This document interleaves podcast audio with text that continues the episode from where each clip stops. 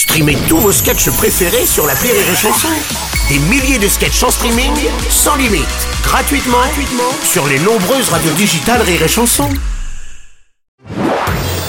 Marceau refait l'info sur Rire et Chanson. Révélation à présent concernant les chantiers des JO de Paris 2024.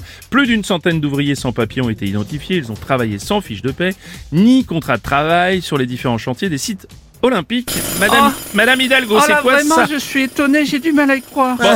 100, vous dites 100 Ouais. ouvriers sans papier Mhm. Pas plus Avec toutes les grues et tous les échafaudages en ce moment, seulement une centaine de sans-papiers Oui. Oh, je suis fier.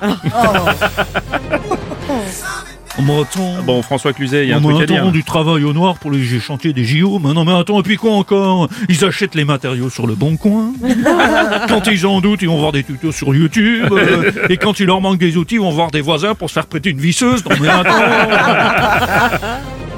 On sent du vécu. Patrick Balkany, Oh bonjour. là là là là, des travailleurs sans fiche de paye ni contrat de travail. Isabelle Oui, mon chéri Il y a du blague pour les JO de Paris 2024. C'est pas possible. Ah, mais si j'avais su, on aurait candidaté pour le Valois. Merde